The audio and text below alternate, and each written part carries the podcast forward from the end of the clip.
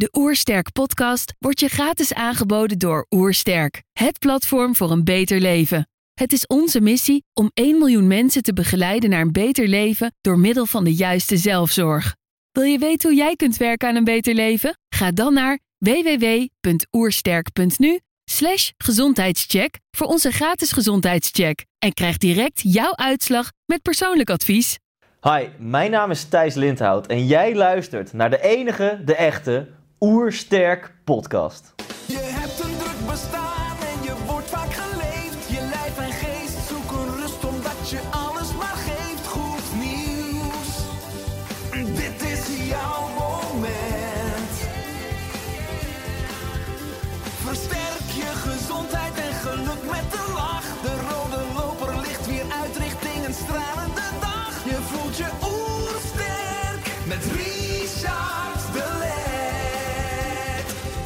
Zijn hier in Heemskerk voor een podcast met Thijs Lindhout.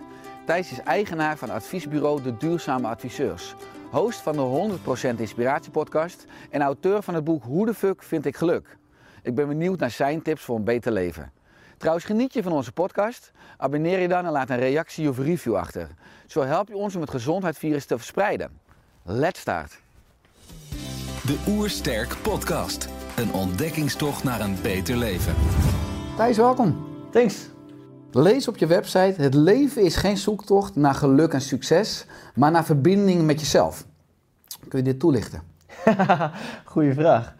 Eh, ja, ja, zeker. We zijn natuurlijk op zoek naar ehm, ja, het bereiken van geluk. Ik denk dat als je de straat op gaat en je vraagt aan mensen: wil je graag een gelukkig leven? Dat iedereen daar wel ja op antwoordt. Als je mensen vraagt: wil je graag, su- graag succes? Dan zal iedereen ook wel ja antwoorden. En de definities van succes liggen dan heel erg ver, eh, ver uit elkaar, denk ik, wat je hoort van mensen. En ik zelf vind die zoektocht zo fascinerend. Eh, Wat maakt nu dat sommige mensen gelukkiger zijn of gelukkiger lijken te zijn, dat weet je natuurlijk niet, dan andere mensen. Wat maakt nu dat sommige mensen succesvoller lijken te zijn dan andere mensen? En ja, die zoektocht die heeft mij zo gefascineerd. En daar gaan we het vast eh, nog veel meer over hebben in dit gesprek.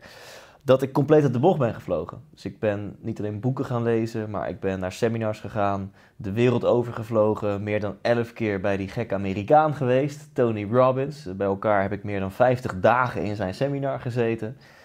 En ehm, hij vertelde mij: succes leaves clues. Een beetje zo'n NLP. Amerikaanse uitspraak. Hè? Dus eh, als jij succes wil bereiken, dan moet je gewoon mensen gaan modelleren die succesvol zijn. En dan bereik je dezelfde resultaten. En er komt zeker een antwoord op je vraag in dit verhaal. Ehm, en ge- geïnspireerd daardoor ben ik een podcast begonnen, de 100% Inspiratie Podcast. Heb ik inmiddels 200 mensen geïnterviewd waarvan ik denk: hey, jij bent bovengemiddeld succesvol of bovengemiddeld gelukkig. Of nog veel interessanter, jij bent gelukkig ondanks het feit dat jij echt, nou ja, laat ik het maar gewoon zeggen, in klote omstandigheden leeft. Of in elk geval vanuit mijn projectie lijkt het mij verschrikkelijk dat je een dwarslesie hebt. Dat je een beperkte levensverwachting hebt terwijl je jonge kinderen hebt. Dat je blind bent geworden eh, door een ongeluk of door een, een, zeldzaam virus. En dat die mensen gewoon misschien wel gelukkiger zijn dan ik. Dus dat, dat heeft me gefascineerd. Daar ben, doe ik al acht jaar lang onderzoek naar. En waarom dan die one-liner? Het leven is geen zoektocht naar geluk en succes, maar een zoektocht naar de verbinding met jezelf. Omdat ik uiteindelijk tot de conclusie ben gekomen dat de zoektocht naar geluk en succes toch heel erg een zoektocht is aan de buitenkant. En dat je, ja, het is heel cliché en het wordt nu al heel zoet in deze Oersterk podcast episode, maar dat je toch alles wat je zoekt, dat kan je vinden aan de binnenkant. Want alles, alles zit er al. Ik ben er heilig van overtuigd dat, dat als we, toen wij allemaal geboren werden, dat we één en al liefde waren. En dat we niet twijfelden over van ons werd gehouden. Dat we geen trauma's hadden, geen beperkende overtuigingen. Dat we gewoon heerlijk ruimte in durfden te nemen. Durfden te huilen wanneer we het niet fijn voelden. Konden lachen wanneer we het wel fijn vonden. En, en de, vraag helemaal niet stelden: ben ik gelukkig? Of wordt er van mij gehouden? Of ben ik succesvol? Want we waren gewoon. Punt. En ehm, ja, dat, dat is de conclusie van mijn tien jaar lang, denk ik inmiddels al wel onderzoek. In één zin, eh, het leven is een zoektocht naar de connectie met jezelf. Want daar vind je alle antwoorden. Dat is dan heel cognitief. Maar emotioneel vind je daar alle, alles wat je wil ervaren, alles wat je wil voelen in je leven. Ehm, dus ja, dat is antwoord op je vraag. En het is wel makkelijker gezegd dan gedaan natuurlijk. Ja, mooi, want je bent op zoek gegaan naar antwoorden ook vanuit je eigen zoektocht. Hè. Ik lees, op mijn 21ste was mijn leven best oké. En daarmee bedoel ik een zesje of een zeventje. Niets te klagen, maar ook niets om over naar huis te schrijven. Nou, ik denk dat heel veel mensen dit waarschijnlijk zullen herkennen. En misschien ook genoegen nemen met een bepaalde norm, eh, maar niet optimaal gelukkig. Hè. Misschien ook niet optimaal succesvol. Eh, maar je belandde echter toen op een seminar van Remco Klaassen. Ja. En toen? Ja, ehm, ik denk inderdaad dat, dat, dat, dat ik het leven leidde wat heel veel mensen leiden. Niet extreem gelukkig of succesvol. Ook niet heel depressief of ongelukkig. En ehm, Remco Klaassen opende mijn ogen voor iets heel bazaals. Persoonlijke ontwikkeling. Ik had eigenlijk nog nooit stilgestaan bij het feit van, ja, wacht eens eventjes. Je kan ook introspectie doen, dus naar binnen gaan. Nou, zie daar de verbinding met jezelf. Erachter komen waar jij energie van krijgt. Remco zou zeggen waar jij van gaat kwispelen. Eh, erachter komen wat jouw passies zijn. Aan welke omstandigheden misschien wel jouw leven zou moeten voldoen om nog gelukkiger te zijn. Nou, dat is toch weer outside in, maar dat ter- terzijde. En, en dat leerde ik van Remco Klaassen. En dat was heel bazaal. Gewoon persoonlijke ontwikkeling 101, zeg maar. Eh, en dat was voor mij nieuw. En toen dacht ik ineens, ja, wacht eens eventjes. Als ik dus geen plan maak voor mijn leven, word ik ingezet in andermans plannen. Dat is zo'n one-liner van Remco. Dus als ik nu niet het heft in eigen handen ga nemen, voor mezelf keuzes ga maken, eerst even een stapje terug, wie ben ik en wat wil ik, en daar vanuit keuzes maken en daar vanuit in actie komen. Daar is ook lef en moed voor nodig. Je moet uit je comfortzone. Maar ik merkte, als ik dat niet ga doen, aan wie geef ik dan de regie van mijn leven? En dan geef ik de regie aan de wereld. Aan mijn werkgever en mijn omgeving en mijn omstandigheden en wat andere mensen van mij verwachten. En ik ben een onwijze pleaser, dus eh, dat een onwijze barbapapa ben ik. Dan ga ik me daaraan aanpassen. En dan zit ik hier straks op mijn dertigste, ben ik senior milieuadviseur. En eh, wat prima klinkt, maar wat mij echt totaal niet gelukkig gaat maken. Dus Remco opende daar voor mijn ogen. En toen op mijn 21ste al, godzijdank, is dat pad voor mij begonnen van de essentiële vragen. Wie ben ik? Waar word ik gelukkig van? En om dan toch nog even een link te leggen naar je eerste vraag. In eerste instantie ging ik keihard richting geluk en succes. Dat leek ik ook allemaal te bereiken. Dus ik was iemand die misschien wel tot aan het irritante toe een voorbeeld was van eh, eh, die, die in actie komt en dat alles zijn kant op lijkt te vallen. Uh, dus het leek even zo overzichtelijk. Mijn leven leek even maakbaar. Dus mijn, ik ging van ongelukkig vrijgezel naar een leuke vriendin, gelukkig in de liefde. Ik ging van ongelukkig werken bij een werkgever naar het starten van mijn eigen bedrijf. En ik verdiende eens meer geld. Dus mijn, mijn oude verroeste auto reelde ik in voor een Tesla. En mijn studentenhuis reelde ik in voor een luxe appartement. En ik ging in één jaar tijd naar de Malediven en naar uh, Curaçao en naar California. En het, was, het leven leek volledig maakbaar. Totdat uh, alles instortte. Uh, ik kreeg een burn-out, mijn relatie ging uit. 2017? Ja, mijn bedrijf ging bijna failliet. En, en toen merkte ik, wat heb ik nu over het hoofd gezien? Ik ben compleet de verbinding met mezelf kwijtgeraakt. En ik, ik heb eigenlijk niet gedurfd om echt mezelf te uiten. Om ook confrontaties aan te gaan. En, en, dat is eigenlijk waar bij mij persoonlijk, om dus je eerdere vraag nog wat persoonlijker te beantwoorden, waar bij mij persoonlijk dat inzicht ontstaan is van wacht eens eventjes, ik moet even terug naar thuis, terug naar het basiskamp, want daar vind ik die verbinding met mezelf en dan vanuit daaruit kan ik veel trouwer keuzes maken. En als ik van daaruit had geleefd de afgelopen tijd, had ik ook kunnen genieten van die successen, maar was ik wel veel eerlijker geweest naar bijvoorbeeld mijn toenmalige vriendin, naar mijn toenmalige compagnon. Trouw leven aan jezelf is niet Hashtag vegan, hashtag fitgirl, hashtag flower power, heel zweverig. Trouw leven aan jezelf is ook gewoon ballen tonen. Is ook gewoon ruimte in durven te nemen. Is ook gewoon durven te zeggen, ik, ik zit hiermee. Of een confrontatie aan durven te gaan. Je grens aan durven te geven. Voor je eigen geluk durven te gaan. En dat, uh, ja, dat heb ik toen wel op die manier geleerd. Ja, mooi. Want je hebt het dus in de basis al over de stap maken van reactief leven, van geleefd worden, dus naar proactief leven. Je bent zelf ook verantwoordelijk natuurlijk voor je eigen leven. Uh, maar dan moet je dat stuur wel in je eigen handen pakken. Je hebt meer dan 50.000 euro geïnvesteerd in persoonlijke ontwikkeling. De aandelen van Robbins, hè, daar heb je ruim 50 dagen in grote zalen met ruim 10.000 mensen. Je bent ook in kleine groepjes geweest, uh, in kleermakers zit. Uh, hebben al die inzichten en, en die zoektocht, heb je uiteindelijk ook dus gevonden wat je zocht? Jeetje, een goede vraag, Richard. Ehm, nou, nee. Want waar ik eigenlijk naar op zoek ben, is, is wie, wie is Thijs?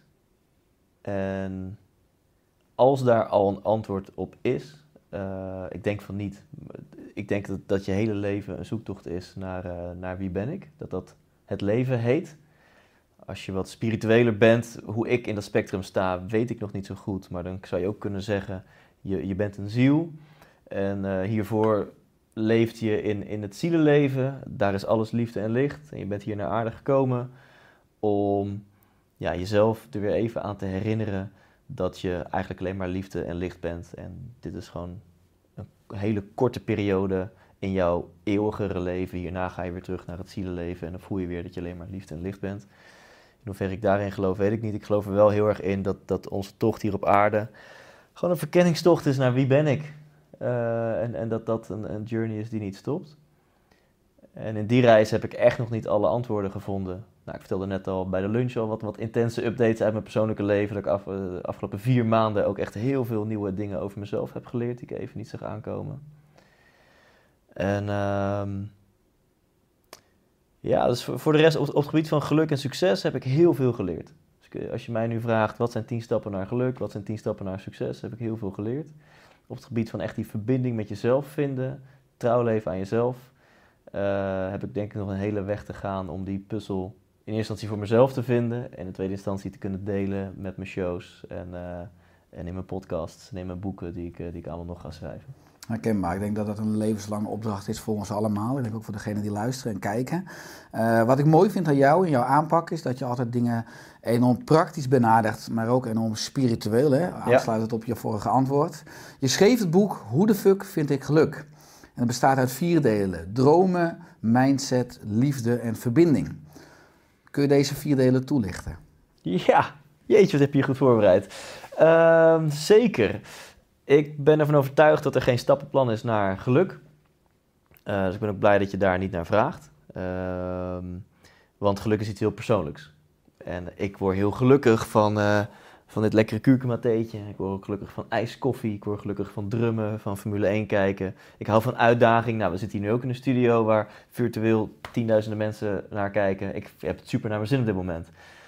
Dus ik kan nog wel even doorgaan, maar misschien zijn dat allemaal ingrediënten waarvan nu een kijker of luisteraar denkt: ja, ik word helemaal niet gelukkig van, uh, van ijskoffie en Formule 1 kijken en hoge doelen stellen en voor een camera gaan zitten. Dus geluk is iets super persoonlijks. En de een houdt van voorop staan, de ander niet. De een houdt van mediteren, de ander niet. De een, uh, nou, dus ik kan nog even doorgaan. Dus wat geluk iets persoonlijks is, moet je voor jezelf jouw persoonlijke geluksformule gaan ontdekken. Uh, zie daar weer die introspectie. En daarom heb ik bewust een boek geschreven, Hoe de fuck vind ik geluk? En ook mijn nieuwe theatershow heet zo. Waarbij ik niet zeg, dit is een stappenplan naar geluk. Maar waarbij ik zeg, ik wil jou uitnodigen om jouw persoonlijke geluksformule te ontdekken. Maar ik zal wel je gids zijn in die zoektocht. Want ik heb wel ontdekt dat je hoe dan ook in jouw persoonlijke zoektocht naar geluk deze vier thema's gaat tegenkomen. Nou, het eerste thema is dromen. Dat is eigenlijk het meest praktische thema waar de meeste zelfhulpboeken volledig over gaan. En het thema dromen, dat gaat er heel simpel over. Waar word je gelukkig van? Je mag best dromen van je droomleven. Daar is niks mis mee, wat mij betreft. Dus droom maar van jouw ideale relatie en je ideale seksleven en je ideale huis en je ideale lifestyle met vakanties, je ideale baan waar jij je passie in kwijt kan, je ideale lichaam. Nou, niet in de laatste plaats ideale emotionele huishouding. Hoe vrolijk ben je in je ideaal leven? Uh, dus er is volgens mij helemaal niks mis mee om te dromen van jouw ideale levenswiel, jouw ideale leven op alle gebieden. En er is ook niks mis mee om keihard in actie te komen, want dat geeft jouw dagen zin om elke dag wakker te worden en daar aan te werken. Dat is het eerste thema, maar dat is bewust maar één van de vele thema's. Want als, dat het enige is wat je doet, ja, dan trap je wat mij betreft weer in die valkuil van mijn leven moet aan omstandigheden voldoen en dan pas ben ik gelukkig. Het tweede thema staat er haaks op, gaat over mindset. En het is wat mij betreft het exact tegenovergestelde. Hoe kan je, nou, met behulp van jouw mindset, van de stemmetjes in je kop, gewoon gelukkig zijn of tevreden zijn, is misschien nog wel veel kostbaarder goed, ongeacht de omstandigheden. Dus voor dat eerste gedeelte put ik heel erg uit alle topsporters die ik heb geïnterviewd. Uh, of, of bijvoorbeeld André Kuipers die astronaut is geworden, of een Formule 1-coureur, of een topondernemer, of iemand die een gouden medaille heeft gewonnen. Van oké, hoe heb jij jouw droomleven verwezenlijkt? Dus ik put echt uit die kennisbron voor dat, dat eerste thema wat ik behandel in mijn boek.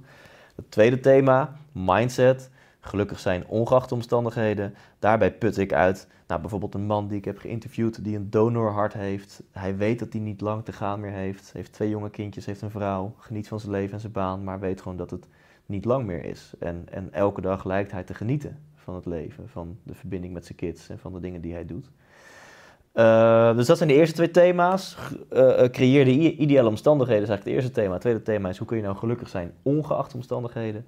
Liefde vind ik zo belangrijk dat, dat ik vond dat ik daar een heel thema aan moest wijden. Uiteindelijk willen we toch allemaal liefde.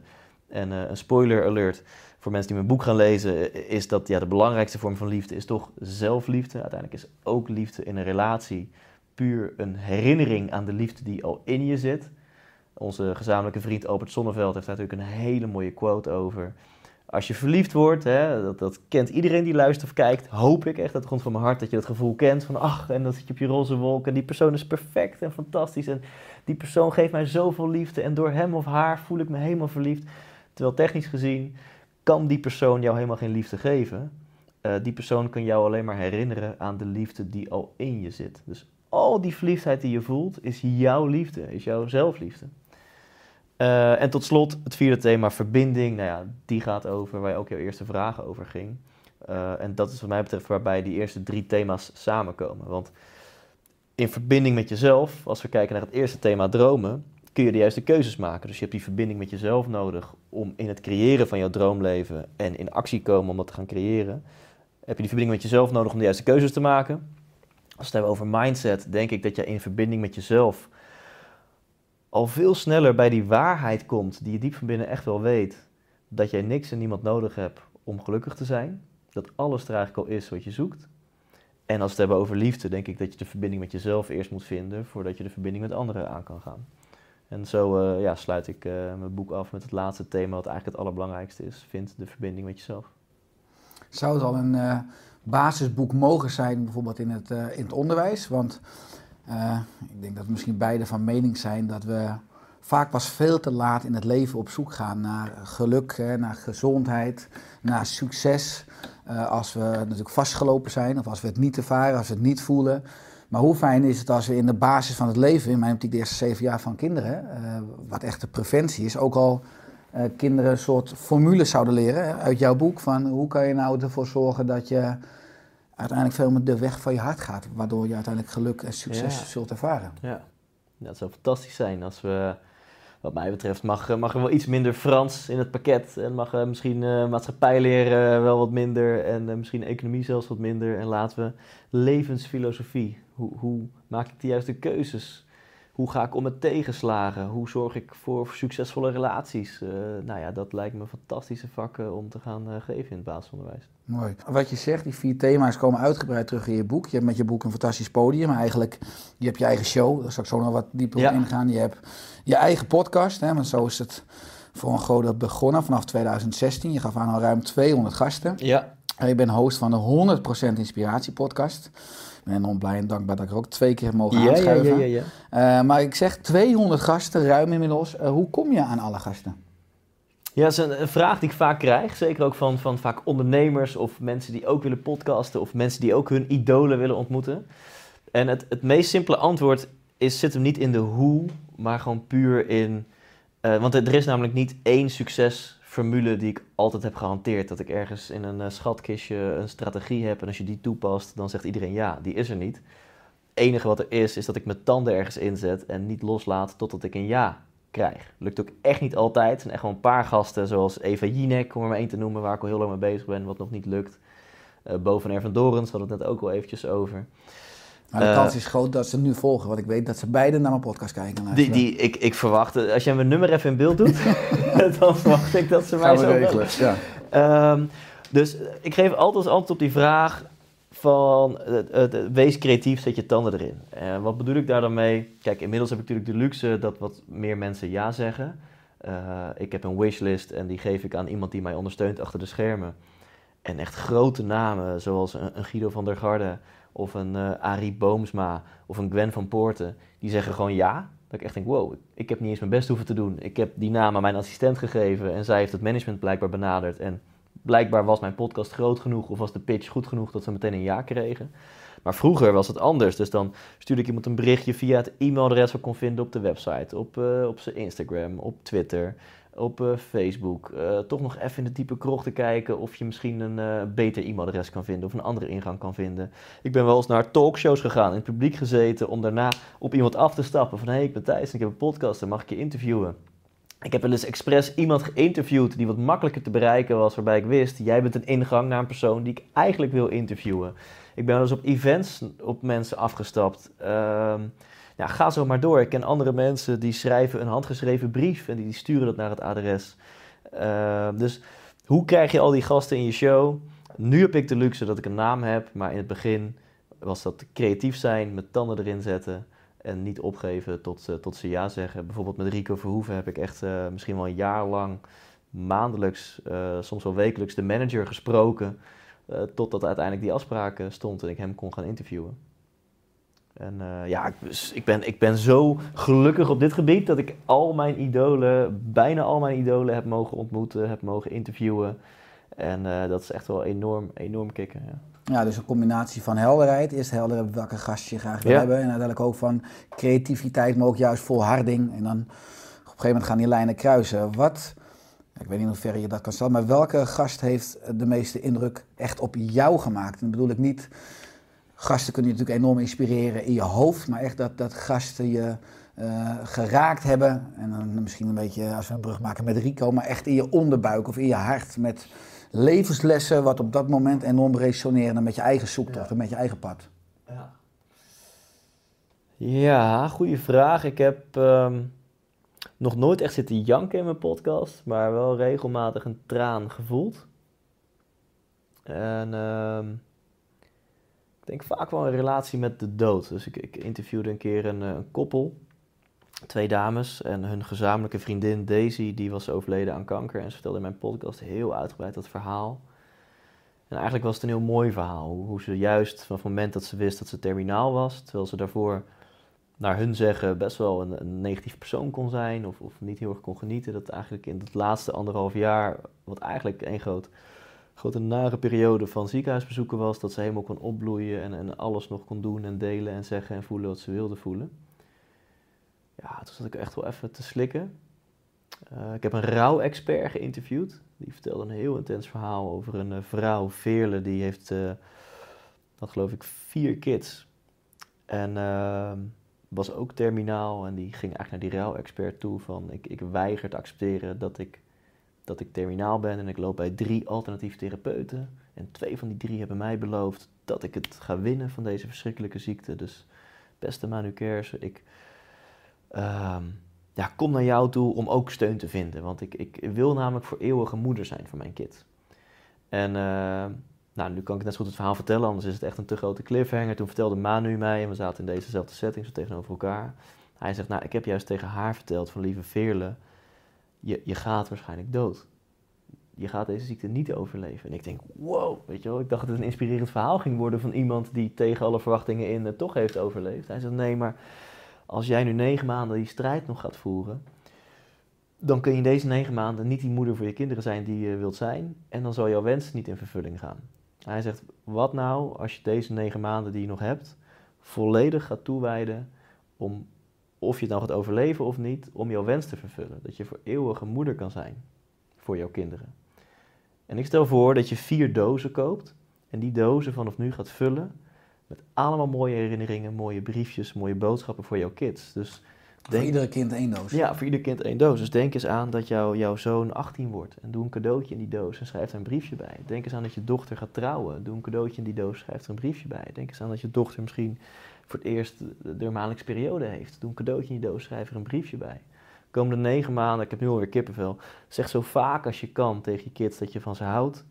Neem voice memo's op, stop dat in die dozen. Als je een mooi inspirerend boek vindt, schrijf aan de binnenkant een boodschap voor een van je kids en stop dat in die doos. En zo ja, zal jij, eh, ook als je dit niet gaat overleven, iets heel moois nalaten. En, en zal jij doorleven in hun harten. Want wat is doodgaan anders dan overgaan van deze fysieke wereld naar de harten van je dierbaren?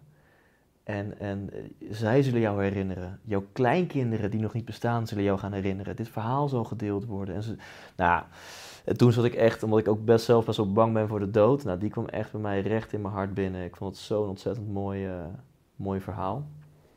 Heeft het je Eh. meer rust gegeven of een ander perspectief op de dood? Ja, langzaam bij beetje eh, wel, ja. ja. Dus ik, daardoor, die zin is me wel echt bijgebleven. Van wat is overlijden anders dan overgaan van deze fysieke wereld naar de harten van je dierbaren.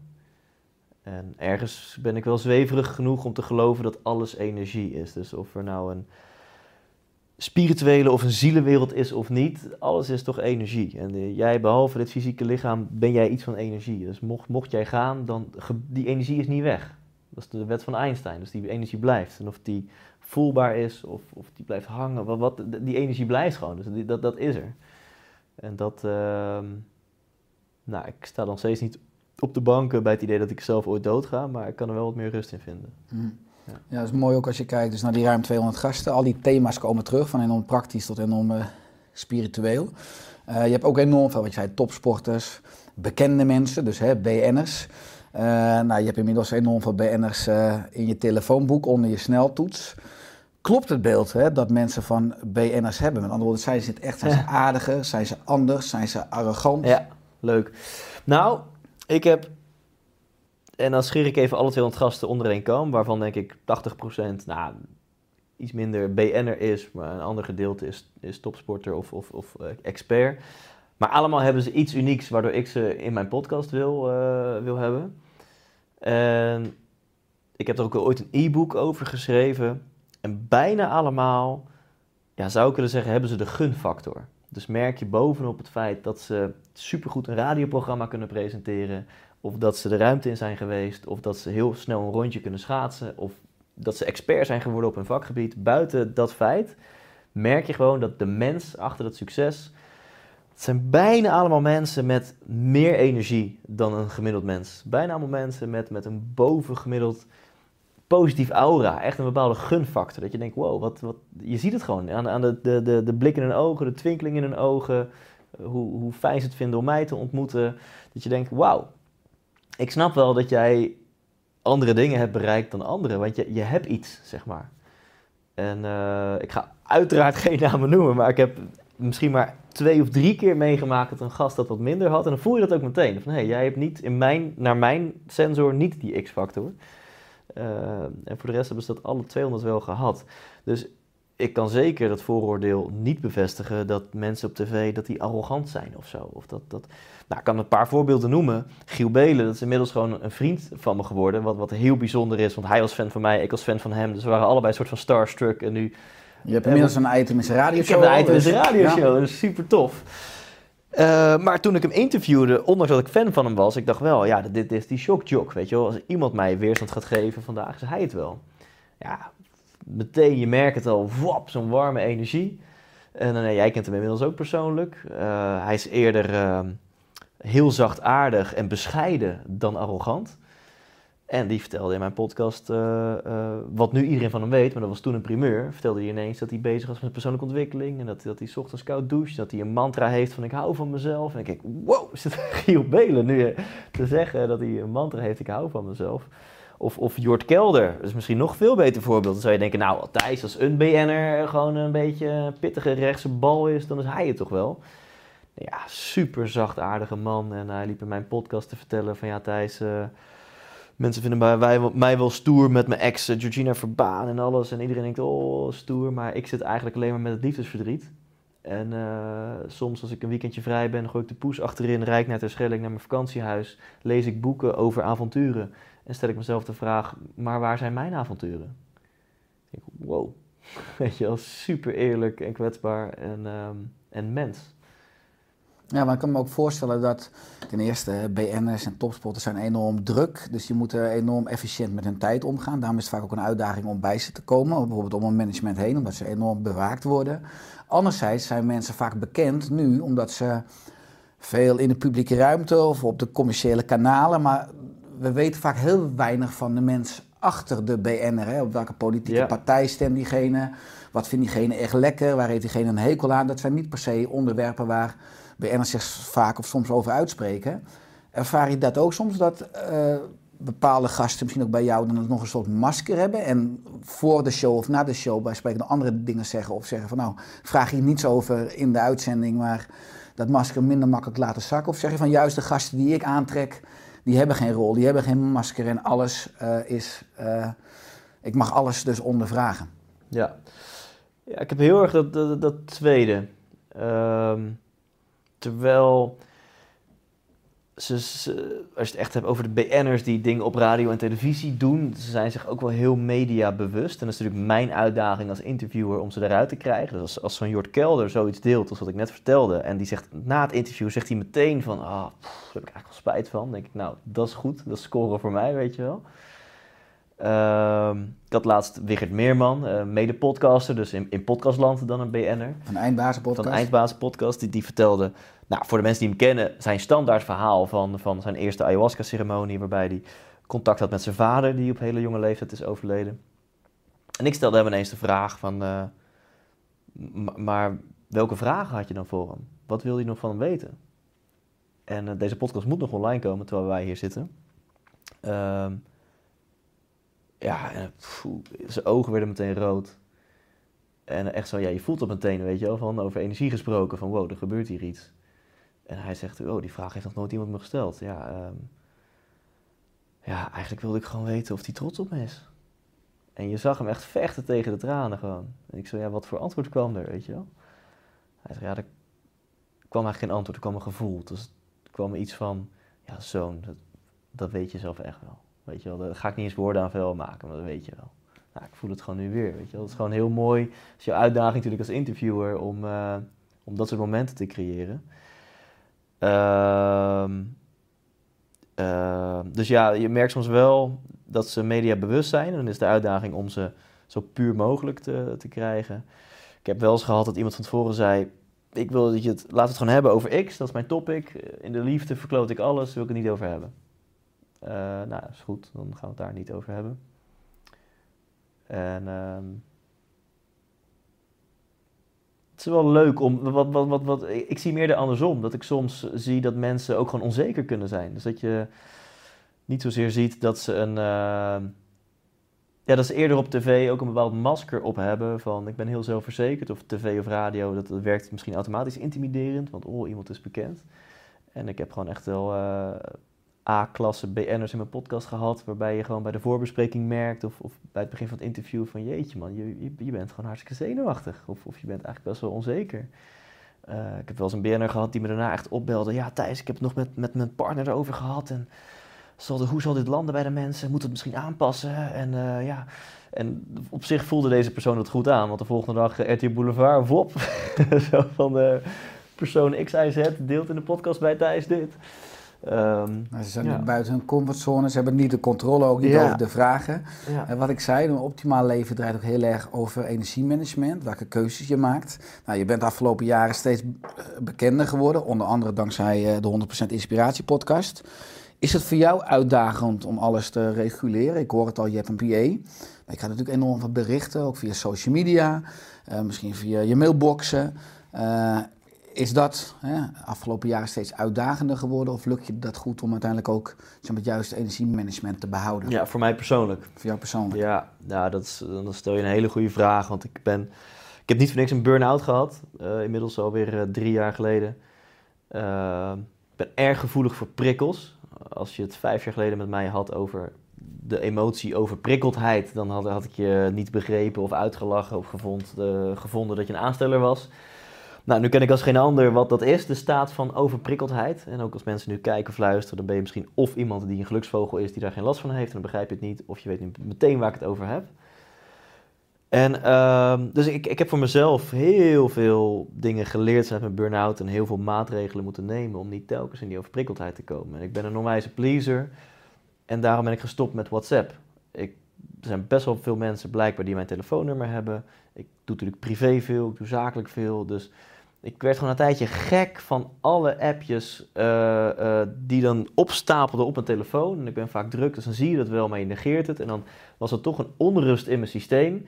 Ik ben pleaser genoeg om te vinden dat ik ze wel allemaal moet beantwoorden. Dus dan heb je eerst drie, vier dagen lang voel je de onrust van, oh, ik moet nog die appjes, ik moet nog die appjes. En op dag vijf, terwijl je eigenlijk een avondje eventjes jezelf wil nurturen, je, een, een date met je bijnier, zou jij je zeggen willen hebben, ga je toch eventjes je telefoon openen. Ik was dan soms gewoon een uur, anderhalf uur bezig om mijn appjes bij te werken. En na een tijdje dacht ik, ja, waar ben ik mee bezig? En heb ik, nou, zelfs ook mede geïnspireerd door jou en Tibor Olgers, De Nokia Club. ja, de Nokia Club.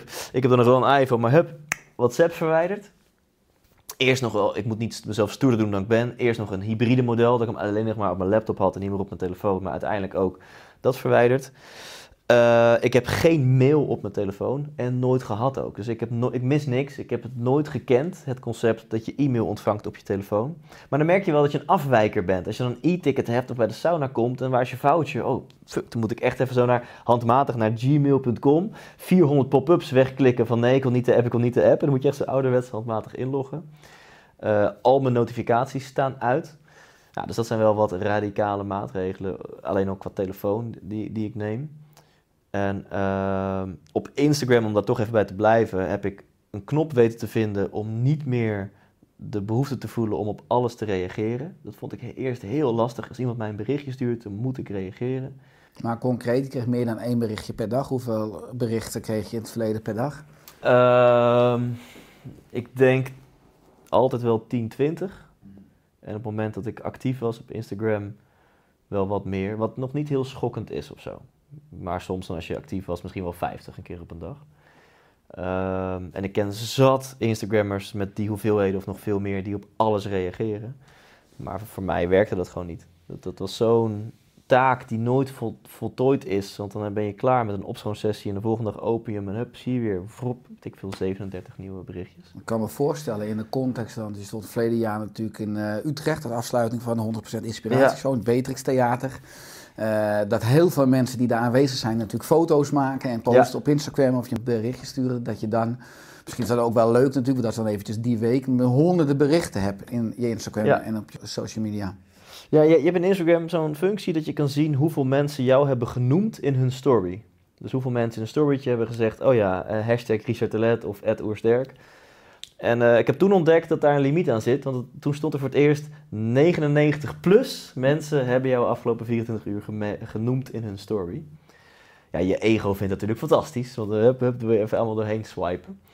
Ehm, en ja, ik heb daar dus, want het klinkt als iets heel praktisch, maar het is eigenlijk iets heel spiritueels. Ik heb ergens in mijn hoofd die knop moeten vinden dat ik er gewoon oké mee ben met mezelf, dat ik niet op alles antwoord. En ehm, ja, ik weet niet zo goed. Ik denk dat ik die knop heb kunnen vinden door te modelleren, door het ook met andere mensen over te hebben en door best wel veel andere mensen te spreken, die het gewoon heel vanzelfsprekend vinden van ja, maar daar, daar, daar, dat kunnen mensen toch niet van mij verwachten, dat ik overal op reageer. Dus dan ineens maak je kennis met een nieuwe perceptie. En ik heb dat vaak genoeg gehoord van mensen die ik heb ontmoet en geïnterviewd. Dat bij mij na een tijdje ook dat kon indalen van oké, ik doe mezelf denk ik een groot plezier om die druk los te laten dat ik op alles moet reageren. En voor de rest qua energiemanagement eh, ben ik zo bewust nu bezig met, met eh, het liefst om de avond vrij te hebben. Dat kan nu, hè. Ik, heb, ik heb geen gezin. Uh, ik heb wel net een nieuwe liefde, dus ik hoop dat, dat, dat, dat ik daarmee ga samenwonen. En dan heb je al een hele andere situatie. Uh, maar ik heb nu een situatie waarbij ik best wel veel keuzes kan maken in... ik wil niet meer dan zoveel avonden per week iets op de agenda hebben staan. Ik wil graag dat mijn weekenden hoofdzakelijk leeg zijn. Ik wil, als ik s'avonds laat een webinar heb... wil ik niet de volgende ochtend vroeg weer een podcast opnemen. Uh, Klinkt heel bazaal, maar gewoon puur de mindset van energiemanagement. De mindset van, wacht even, ik heb geen uh, uh, oneindige energiebron. Ik heb ook oplaadmomenten nodig. Die mindset, dat, ehm, dat heb ik wel echt heel erg nou, op de harde manier aangeleerd en heel erg nodig. Nou, dit is dan heel erg het kopje inspanning, ontspanning, slaap. Wat doe je verder nog met beweging, voeding? Mm. Heb je daar bepaalde... Nou, ik slik natuurlijk elke dag Vitaly. Heel wijs. Ik had mijn theaterprogramma's niet kunnen schrijven. Ik had mijn succes nooit kunnen bereiken zonder elke dag een zakje Vitaly. Ik stop zo uh, weer even 15 cirkel. ja, precies. En dan mag ik een maatbox meenemen. Gaan we regelen. Um, qua voeding, nou ja, ik heb dus het geluk dat ik experts zoals jij in mijn netwerk heb en, en, en, en daarvan vaak wat tips mee krijg. Um, aantal regeltjes heb ik, die, die blijven dan plakken. Eh, zo heb ik een regel dat ik ochtends altijd, nou ik denk zo'n 0,7 liter water drink met een citroen erin uitgeperst. Mijn tandarts heeft daar trouwens weer een andere mening over. Ik ben nog wel benieuwd hoe jij er dan over denkt. Dus ik spoel het dan wel weg met gewoon water daarna. Dus 0,7 liter warm water, dus op lichaamstemperatuur, met een uitgeperste citroen doe ik elke dag. Ik heb de regel die ik altijd hanteer, is dat ik niet eet en drink tegelijkertijd. Dus er zit altijd 30 minuten tussen eten en drinken. Als je gezellig uit eten gaat, vinden mensen dat heel raar. Want dan laat je dat biertje staan of dat glas water staan. Ik ben dan zo autistisch, het is er zo ingeslepen. Ja, eten en drinken tegelijkertijd doe je niet. Want dan schijnt je maag dat dan weer minder goed op te nemen. Maar goed, dan ga ik op jouw stoel zitten. Dan mag jij toelichten. Ehm, en voor de rest, moet ik, ik ben niet roomser dan de paus. Eh, Zeker als ik eh, net even iets te veel tijd tussen lunch en avondeten heb gelaten. En ik eh, kook bijna nooit, dus ik doe bijna altijd aan thuisbezorgd. Ehm, ja, dan, is de, dan eh, ben ik ook iemand die echt wel een keertje sperrips bestelt of een pizzaatje of hamburgers of zo. Eh, dat doe ik ook wel. En ik probeer, nou Henk Frans is hier ook geweest, om eh, het liefst een paar uur voor ik ga slapen niet meer te eten. Dus ik heb, ik heb best wel dus wat, een aantal regels qua eten die op mij, en drinken die op mij indruk hebben gemaakt. Wat ik ook heel inspirerend vind, wat jij vaak zegt, is dat je het moet drinken in bulk. Dus een uurtje na je ontbijt of zelfs ergens tussen ontbijt en lunch. Drink gewoon even drie glazen water. En eh, ergens tussen je lunch en avondeten nog een keertje. Dat doe ik ook wel vaak. Ehm, en qua bewegen heb ik het geluk dat ik... Ik moet gewoon sporten, anders ben ik niet gelukkig. Dus ik, ik heb medelijden met andere mensen die dat niet hebben. Die echt zeggen, ja, ik moet sporten, want het moet van, eh, ja, van de maatschappij. En we vinden allemaal dat het belangrijk is, maar ik, ik, ik heb er geen lol in. Ik heb echt het geluk dat het... Ik heb geen keuze. Als ik eh, maar één keer per week sport, of laat staan een keer een week niet sport, dan word ik gewoon onrustig. Dus ik sport al, zolang ik me kan herinneren, ik denk echt al vanaf mijn veertiende, sport ik gewoon minimaal twee keer per week. Gewoon geen uitzondering. Dus ik ben nooit naar het extreme gegaan, dat ik vijf, zes keer per week sport. Maar ik heb ook nooit een periode gehad dat ik een maand of zo niet sport. En dat is wel lekker, dus heel consequent sport ik gewoon eh, eh, minimaal twee keer per week. Ik heb nu toevallig een schemaatje waardoor ik wel echt drie keer per week sport. Dus dat is voor mij wel heel belangrijk. En ehm, slaap, om die dan ook meteen erbij te pakken. Ja, ik, ik ben totaal niet de expert. Hè? Ik ben de onderzoeker die alles verzamelt en op zichzelf test. En eh, vaak eh, net zo hard of zelfs vaker op mijn bek gaat als anderen. En eh, ik heb een aantal slaapexperts mogen ontmoeten in mijn podcast. En ik vind slaap nog steeds wel een lastig iets. Om eh, soms die stemmetjes in mijn kop bijvoorbeeld uit te krijgen. En dan, en dan niet in slaap te vallen. Of ochtends als je wakker wordt, dat die stemmetjes te snel aangaan. En dan voel je zo'n adrenalinestoot door je heen. En je weet, er zit nog genoeg moeheid in mijn lichaam om nog twee uur te slapen. Maar ik sta aan en ik kan er maar beter uitgaan. Ehm, ja, dus dat, dat, dat is hoe ik eh, die thema's vormgeef in mijn leven. Mooi, want met die leefstijl en met die brandstof, wat ik zeg, je bent uiteindelijk auteur, het nieuwe boek van je, Hoe de fuck vind ik geluk. Je bent host, 100% inspiratiepodcast, maar je wilde ook al heel lang, of altijd op het podium staan. Hè? Ja. En eh, dat heeft geleid tot de 100% inspiratieshow met die, de gelijknamige titel als je nieuw boek, Hoe de fuck vind ik geluk. Eh, hoe is het voor jou om daar nu ook echt letterlijk een podium te hebben? Ja, het is een dream coming true. Ehm, het, het- het is mijn grote droom geworden. Ik denk inmiddels een jaartje of acht geleden. Eh, ja, ik denk inmiddels wel acht jaar geleden. Om die werelden van entertainment en inspiratie samen te brengen. Nou, ik, als ik er nu aan denk, en ik zal nu met je delen, word ik al. Ik, ik stijg helemaal op. Ik zat op kantoor. Ik had net mijn eigen bedrijf begonnen. Dus ik, ik zat op zo'n ehm, Seats to Meet verzamelding-achtig iets. Gewoon voor een appel en een ei kon je daar dan een werkplekje huren. Dus ik had daar mijn iMacje staan. Ik was net voor de eerste of tweede keer naar Tony Robbins geweest. Ehm, en ik, ik, ik zat gewoon te werken. En dit moment koos ik niet. Dit moment koos mij. Ineens, pat, ik zag ik het voor me. Ik denk, wow. Wat nu als ik die wereld van persoonlijke groei en ontwikkeling, maar wat wel een wereld is waarbij je duizenden euro's betaalt voor vaak meerdere dagen in een zaal en firewalk en yes roepen en geleide meditaties, weet je dat super waardevol, maar je moet knettergek zijn zoals ik om daarheen te gaan. Maar super zonde voor die andere 98% van de mensen die ook mens is, die ook worstelt met liefde, met geluk, met relaties, met et cetera. Dat zij al die wijsheden missen. Want er, er- zitten superveel wijsheden in die seminars. Het is gewoon levensologie of zo. Dus ineens overviel het mij. Ik denk, ik ga die brug slaan. En hoe ga ik het doen? Hoe kan ik nu de wereld van, van inspiratie, van seminars die, die duur zijn, die lang duren, hoe kan ik die nu delen met het grote publiek? Waar houdt iedereen van? een avondje uit. Dus het enige wat ik hoef te doen, is die inhoud te vertalen naar een vorm die past bij Jan en Alleman. En dat is een theateravond. Iedereen wil wel voor een paar tientjes met zijn partner of met vrienden of met collega's of met zijn ouders twee uurtjes lachen, in een rode stoel zitten, drankje en gewoon kijken naar entertainment. En dat is acht jaar geleden. Ik was toen, toen 24 en ik, ja, misschien ken je dat gevoel. Het was al een feit. Dus de, de mentale creatie, zou onze vriend Stephen Coffey zeggen, die was daar. En ik pakte een A4'tje, A4'tje heb ik nog steeds. En ik tekende zo drie ingrediënten. Eh, muziek, humor, inspiratie. Die drie ingrediënten. Er moet iets van een drumstel in, en medleys en muziek. Er moet humor in, mensen moeten lachen, cabaretesk, maar ook inspiratie. Dus mensen moeten een leuke avond hebben waarbij ze geïnspireerd raken. En is acht jaar geleden, ik was 24, het was één A4'tje en een moment, helder moment van inzicht. En nou, de hele journey is eh, denk ik een podcastopname apart. Maar eh, met vallen en opstaan, met heel vaak het lef tonen door gewoon voor vrienden en familie in een seats to meet zaaltje te try-outen. Ehm, door ja, mezelf te blijven ontwikkelen. Uh, na een tijdje die podcast te beginnen, een following op te bouwen, uh, nog een keer een show doen en dan voor het eerst met fans in plaats van met familieleden in de zaal. Nou, was jij ook bij het Polanen Theater in Amsterdam. Amsterdam. Dat was het begin 2018, dat, met knikkende knietjes. Was dat, was dat voor het eerst dat ik een show ging doen. Niet voor alleen maar bekenden, nou jij dan wel, maar voor de rest voor, voor, voor fans, voor volgers. En uiteindelijk uh, is dat steeds groter geworden. Uh, heb ik een boeker gekregen. En, en mocht ik nou, begin dit jaar, gelukkig nog vlak voor corona, mocht ik dit avontuur, of in ieder geval het avontuur van mijn eerste theaterprogramma, want er moest ooit een keer een laatste show zijn, heb ik afgesloten in het Beatrix Theater voor ruim 1500 mensen. Ja, en ik heb dat zo vaak, en het was de laatste show van een tour van 12 shows, een 12 provincie tour. En ik heb er zo vaak van gedroomd. En niet à la secret van, oh ik ga het visualiseren en dan gaat het gebeuren, maar gewoon, ik voelde altijd gewoon, ik zie dit voor me en ik, het gaat ooit gebeuren of zo. Een soort van vertrouwen, een soort van weten wat je nog niet kan weten, maar je weet het.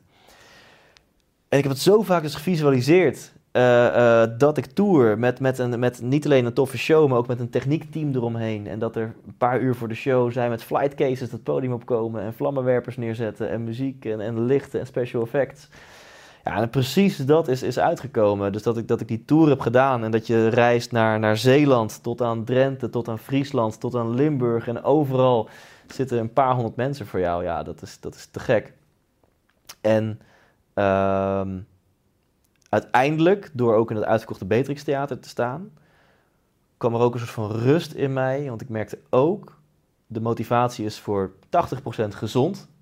Uh, ik, dit is mijn roeping. In elk geval voor nu ervaar ik dit als mijn roeping. Om op deze manier mensen te inspireren te entertainen. Voor 20% ook niet gezond. Ik wil gewoon aandacht, erkenning, iets wat ik heb gemist, zeg maar. Ben ik wel goed genoeg? Kijk eens, mama, papa, wat ik bereik. En na dat Beatrix Theater voelde ik die zo van me afgeleiden, zo van wat ik te bewijzen had aan mijn ouders of de wereld, met name aan mezelf natuurlijk, heb ik nu wel bewezen. En daarom ook twee dagen na die show in het Beatrix Theater zat ik in een luxe resort in Tenerife in mijn eentje om aan mijn boek te gaan werken. En ik zweefde gewoon, omdat dit zo van me af kon vallen. Zo'n zo'n zo'n gevoel van, ach, ik ben helemaal goed genoeg of zo. Niet omdat ik per se een dik succes bereikte, maar omdat ineens iets van me af kon glijden. En sindsdien merk ik ook dat ik nog steeds droom van nog grotere zalen en nog grotere tour. Maar dat niet meer per se hoeft. Want ik geniet van het podium en mensen inspireren en entertainen. En die mindset is ook meteen getest. Want nu met corona, ja, er mogen veel minder mensen in de zaal. Veel minder mensen kopen tickets, want mensen vinden het gewoon eng, spannend en mondkapjes en besmettingsrisico en wat ik wat allemaal. Dat is allemaal niet waar, maar dat zijn de angsten die mensen hebben. Dus ik heb van mijn nieuwe tour, Hoe de fuck vind ik geluk, nou, ik had 25 shows gepland en na vijf shows is dat gecanceld, omdat het gewoon niet meer mag. Maar ja, stond ik in Nieuwegein. Dat is bijna naast het Beatrix Theater, weet je wel. Vijf kilometer afstand. En ik stond daar nog van, nou, een halfjaartje geleden zaten hier anderhalf duizend mensen. In deze regio van het land. En nu stond ik voor, uh, voor 60 mensen. Maar als je kijkt, want het is natuurlijk mooi, die tour was uh, 12 provincies ja. helemaal uitverkocht. Nou, dan zie je foto's en ook video's ook op social media kanalen wat voor je nieuwsbrief van nou, volle zalen en mensen staan naast elkaar te horsen, waar je nu nog even niets meer bij voor kon stellen dat het toen was. Eh, begin, 2000, eh, of, begin oktober 2020 startte je nieuwe tour. Je kon op een gegeven moment inderdaad maar slechts 25% van het aantal stoelen mocht je verkopen aan tickets. Nou, de show is dus inmiddels verschoven naar dit voorjaar. Eh, maar hoe is het dan voor jou, zowel als spreker als voor jou als ondernemer? Want je Ja. natuurlijk ook hele andere fi- financiële sommetjes waar je ineens mee te maken hebt. Ja. als je kijkt naar de hele sprekerswereld of de kunst en cultuur en het podium, eh, is dat natuurlijk eh, nou, een groot slagveld. Ja, het was wel verslikken. Bijvoorbeeld op 12 maart. 12 maart was eigenlijk de dag dit jaar dat door Den Haag mijn beroep ineens werd verboden. En dat ging dan met name nog om de boekingen voor het bedrijfsleven. Ik eh, eh, doe dat naast mijn theatershows ook regelmatig. Jij doet dat natuurlijk ook eh, regelmatig. En dat is een mooie inkomstenbron als ondernemer. Dat je naar zakelijke events en congressen mag om daar je verhaal te doen in een uur. Een keynote heet dat dan. En ik denk dat voor zeker 40, 50.000 euro aan omzet gewoon uit mijn agenda is verwijderd. Ik had gewoon een heel mooie, mooie agenda dit jaar om vaak op het podium te staan. Dat is gewoon allemaal was weg. En ehm, nu ook met mijn theatertour. Je maakt een begroting. Ik investeer in een nieuw decor, in nieuwe lampen. Het maken van medleys eh, kost veel geld en tijd. Eh, die visuals die erbij komen. Een regisseur. Ik had, ik had een comedian ingeschakeld om mij te helpen bij, bij het cabareteske gedeelte van mijn show. Dus je investeert veel. Nieuw drumstel, al dat soort dingen. En dat bereken je over 25 shows. Nou, vervolgens na vijf shows eh, ja, heb ik weer moeten stoppen. Dus ik heb dit jaar echt wel wat financiële klappen moeten vangen.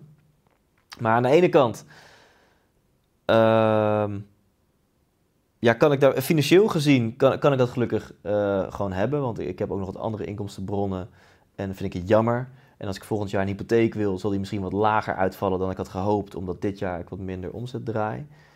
Eh, maar ik ben ook wel ondernemer genoeg en creatief genoeg om overal een kans in te zien. Dus enerzijds heb ik deze periode van nou, bijna eh, verplicht werkloosheidsschap of ongevraagd werkloosheidsschap, om maar even gekscherend te noemen, heb ik deze periode aan de ene kant compleet omarmd van oké, er komt een vertraging. En wat nu als ik die vertraging gewoon pak? Als ik die vertraging omarm. Dus ik heb afgelopen maanden meer gemediteerd, meer gevoeld, daardoor zelfs meer gejankt dan ik ooit in mijn leven heb gedaan. Dus ik heb echt de ruimte gepakt van nou, laten we nu maar gaan voelen dan. Misschien zijn er door al mijn passie en energie en enthousiasme en misschien ook wel afleidend gedrag. Misschien zijn er wel wat emoties die ik heb opgekropt. Dus ik heb de vertraging ook echt wel omarmd. Dat is de ene kant. En de andere kant, ik kan er als ondernemer ook heel veel energie van krijgen. Van oké, dit vraagt om flexibel zijn, dit vraagt om verandering. En ik ben nu al bezig met eh, mijn podcast om daar een verdienmodel van te maken, wat nooit een verdienmodel was. Ik ben bezig met online mezelf te profileren, om diezelfde praatjes voor bedrijfsleven online te doen. Ik heb een online programma opgericht. Ja, en ik ga al bijna weer glunderen in mijn oogjes als ik het hierover heb. Dus ik vind dat ook wel weer, ergens geniet ik daar ook wel weer van, dat je wordt uitgedaagd. Mooi, nou, je bent enorm creatief en enorm flexibel, ook onder deze omstandigheden. Wat ik aangaf, je bent auteur eh, van het boek, eh, je bent host van je inspiratiepodcast, eh, je bent host van je eigen inspiratieshow. Maar je bent ook als laatste initiatiefnemer van Walking Up Christmas, eh, waarin je jaarlijks ruim 500 gezinnen verrast met een luxe diner met kerst. Hoe is dit ontstaan? Ja, bij, bij Tony Robbins, toch wel een soort van halfgod in mijn leven geworden. Die vertelde een verhaal dat hij, omdat hij zelf eh, eh, het niet ruim had als gezin. En ooit een keer was Tony Robbins zeven jaar oud of zo. En stond er ineens een man bij hun voor de deur. Met Thanksgiving, hè, dat is in Amerika echt het belangrijkste diner van het jaar zo'n beetje. En met Thanksgiving stond er een man voor de deur bij Tony Robbins die eten kwam brengen. Belangeloos, van ik weet dat jullie het zwaar hebben. En hier zijn twee dikke zakken met eten. Geniet ervan, heb het fijn. Nou, dat maakte als mannetje, zeven jaar jong mannetje, zoveel indruk op Tony dat hij tijdens zijn seminars dit verhaal vertelt. En dat hij vertelt dat hij tien jaar later, toen hij 17 was, dat hij dit terug wilde doen. Dus dat hij zelf wat eh, grote eh, tassen had gevuld met voeding en expres langs ging bij een aantal gezinnen bij hem in de wijken van die wist die hebben het zwaar. Ja, dat maakte zoveel indruk op hem dat hij een stichting is begonnen en dat hij inmiddels volgens mij wel meer dan een miljoen mensen eh, jaarlijks te eten geeft met Thanksgiving. En geïnspireerd door dat verhaal dacht ik met, met een ondernemersvriend, Sidney Brouwer, laten wij dat ook doen. En echt heel, houtje touwtje. Eerst zijn we naar de voedselbank gegaan. Mogen wij van jullie, en de AVG bestond nog niet, eh, die eh, wet voor privacy. Mogen wij van jullie vijf adressen van mensen die het echt hard nodig hebben. En ze zeiden, ja, maar iedereen die hier loopt heeft het hard nodig. Ja, maar we hebben echt maar vijf adressen die we kunnen doen. Dus nou, uiteindelijk kregen we dat op vertrouwen van, met het verhaal erbij. Van hier is een vrouw en haar man is dit jaar overleden. Ze heeft vier kids en hier is een alleenstaande man. En nou, dus het werden ook echt verhalen in plaats van de straatnamen en de huisnummers. We hebben, ik geloof voor 500 euro eten gekocht bij de Lidl, bij de Jumbo. eh, echt eh, veel te luxe. Eh, het waren dus pakketten van 100 euro per gezin, gigantische tassen. Ja, en dan in mijn student, ik woon in een studentenhuis, in mijn studentenhuis die boodschappen verdeeld, naar die mensen toegereden, aangebeld en gezegd: eh, dit is van een anonieme gever. Iemand gunt jullie een fantastische kerst. Alsjeblieft, we zullen het even in de keuken zetten en wij zijn alleen maar de boodschapper, de koerier en hebben, hebben, hebben het fijn, zeg maar. Ja, dat, dat, dat maakte zoveel indruk op de mensen. We hadden een man die begon de Heer te bedanken en, eh, en dat, ja, dat, dat, was zo kicken dat we dachten, als we dit nou wat succesvoller en wat groter aanpakken, met zowel hulp in handjes, hè, dat, dat we meer mensen, eh, bij meer mensen langs kunnen, maar ook hulp in euro's. Ja, dan kan het misschien wel wat groter worden. Het jaar daarop werden het 30 gezinnen. Dat was al een flinke sprong. En toen hebben we de rekenmachine gepakt. Als we nou elk jaar verdubbelen, wat natuurlijk een krankzinnig melagomaan idee bijna is. Hè, dachten we, dan doen we in 2020 2000 gezinnen. Maar dat betekent dus wel dat je van 30 naar 60 naar 120 naar 250 naar 500. En we lopen op schema, want vorig jaar was 2019. Ehm, en eh, toen hebben we 1000 gezinnen verspreid over eh 20 steden. Hebben we blij gemaakt met een luxe kerstpakket. Maar dat houdt dus in dat je per stad 50 gezinnen doet. Dat je per stad heb je een team van 20, 25 man, van vrijwilligers, een locatiemanager. Dat er eh, iets van 50.000 euro opgehaald moest worden. En dat is wel heel kicken dat dat... eh, nou, ook nogmaals dank voor jouw eh, sponsoring, want de Oersterk heeft ons ook gesponsord dat jaar. Dat is onwijs kicken. En, en de credits gaan echt, echt naar de organisatie. Want, want ik ben, omdat het zo groot is geworden, ben ik een soort van ambassadeur geworden van, van Rocking Up Christmas. En eh, in die editie waar ik het net over had, waar we duizend gezinnen hebben gedaan, gaan echt alle credits naar de vrijwilligers, naar de mensen die het hebben gerund. En, eh, en dat is waanzinnig. En een, eh, een, een, nou, wat als mensen dit zien misschien niet een primeur meer is, maar een primeur is, ik heb net ook het stokje overgedragen aan, aan andere mensen, omdat het voor mij ook goed voelde om het nu echt helemaal los te laten. Maar eh, onwijs kicken, ik kan nog steeds niet beseffen, als ik het nu over heb, denk ik, ja, wat bizar dat je bij vijf mensen aanbelt en vijf jaar later wordt er gewoon bij duizend mensen aangebeld door iets, door een idee. Gewoon een Oh, zaadje wat je had en mensen om je heen verzamelen en, en mensen voelden de liefde van het initiatief en dat is wel eh, groot geworden. Mooi, inspirerend. Laat het ook voor iedereen een zaadje zijn dat we allemaal op onze eigen vierkante meter de wereld letterlijk Ja, een stukje beter kunnen maken. Met al die activiteiten die ik ook opnoem, wat is nou het gekste in de jaren dat je hebt meegemaakt? Ja, dan. eh, en, en om, om het hele verhaal te horen, nodig ik mensen uit voor mijn nieuwe show. Die dus is verplaatst naar mei. Maar goed, eh, dat is al bijna. Check thijslindert.nl en bestel je ticket voor Hoe de Fuck Vind ik Geluk. Zeker doen. En het is misschien ook omdat het het meest actuele is. Hè. Dat is natuurlijk vaak wat, wat actueler is. Het maakt meer impact op je. Maar dat is het doen van een zweethut-sessie. Ik weet dat het jou ook niet onbekend is. Dat jij ook daar een bijna doodervaring hebt gehad. In de tipi, ja. Ja, voor de mensen die niet weten wat een zweethut is. Het is een soort van sauna, maar het wordt zo heet dat je er eigenlijk van overtuigd bent dat je het niet gaat overleven. Maar dat schijnt nou juist te leiden tot spirituele inzichten. ja er komt enorm in problemen qua ademhaling. Ja, Ja. dus als je dit hoort, denk je nou, niet een hele goede pitch. Nou goed, daarom ben ik er ook best wel lang bang voor geweest. Eh, maar dit heeft zoveel impact op me gemaakt, omdat ik met een bepaalde intentie die hut inging. En die intentie was, Thijs wil zijn hart openen. Ik eh, was toen vrijgezel en ik dacht, ik, ik ben klaar voor liefde. En ik voelde, ik weet niet wat, maar ik heb angst op het gebied van liefde. Dat was ik me gewoon bewust van, maar ik wist niet wat. Ik dacht, wat die angsten ook zijn, dit is een signaal naar de wereld, maar vooral naar mezelf. Thijs motherfucking Lindhout is er gewoon klaar voor om angst op het gebied van liefde te overwinnen. Let's go. Wat het ook is, ik ben sterker dan dat, want ik wil mijn hart weer kunnen openen. En met die intentie ben ik die hut ingegaan. En eh, ja, mijn gebeden zijn gehoord.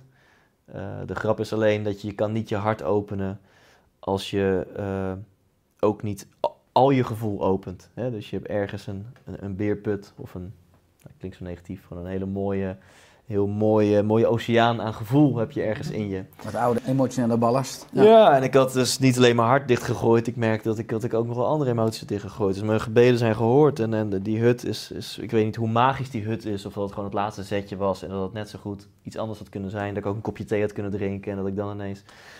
Maar eh, dus zowel kon ik weer ineens mijn hart openen. Werd ik heel snel ontiegelijk verliefd op een meisje die al anderhalf jaar in mijn leven was. Dus hoe bizar is dat dan? Dat je iemand al anderhalf jaar lang kent. Zij is echt niet veranderd van die een op andere dag. Ik ben veranderd van de een op andere dag. En ineens kijk ik naar exact dezelfde persoon en denk ik, jeetje, wat ben je mooi. En wat vind ik jou leuk en wat wil ik graag bij jou zijn. En ik wil niets liever dan dat, weet je wel. Echt bizar. Maar goed, je kan niet selectief gevoel gaan toelaten. Dus wat ook is gebeurd, is dat wat onverwerkte emoties naar boven zijn gekomen. En uh, ja, kan ik ook best eerlijk over zijn. Een bepaald gevoel van onveiligheid, bepaalde onzekerheden, angst op het gebied van liefde. En uh, kan ik nu met droge ogen heel mooi vertellen, maar dat, dat heeft heel veel impact op mij gemaakt. Hoeveel onverwerkte emoties in je, in je systeem kunnen zitten. En uh, dat uh, nou, linkje naar wat ik net zei, die, die vertraging die nu ook überhaupt is ontstaan door corona, heb ik dus echt aangepakt om dit maar even te gaan voelen. Van dit, dit heb ik blijkbaar lang onderdrukt. En laat ik het nu maar, uh, maar komen. Mooi, ik denk ook weer een, mooi, een mooie brug naar de opening van de podcast. Uiteindelijk hopelijk geleid tot meer verbinding met jezelf. Ja. Wat is je droom of je missie voor aankomend jaren, van komende jaren? Ja, zakelijk gezien, uh, dat is eigenlijk ook passie en missie gericht gezien, uh, hoop ik dat mijn, toch wel mijn fulltime bezigheid wordt theatershows. Van alles wat ik doe, nou, die stichting waar we het over hebben gehad, Rocking Up Christmas, het schrijven van een boek, het runnen van een podcast, ehm, het doen van zakelijke praatjes. Online ben ik ook nog actief met wat dingen, maar van alles wat ik doe is echt in de verste verte de theatershows hetgeen wat ik het allerleukst vind om te doen. Daar zit een, een, speelsheid in, er zit een humor in. En de magie die je dan live in het moment kan creëren, vind ik zo verslavend, vind ik zo ontzettend mooi.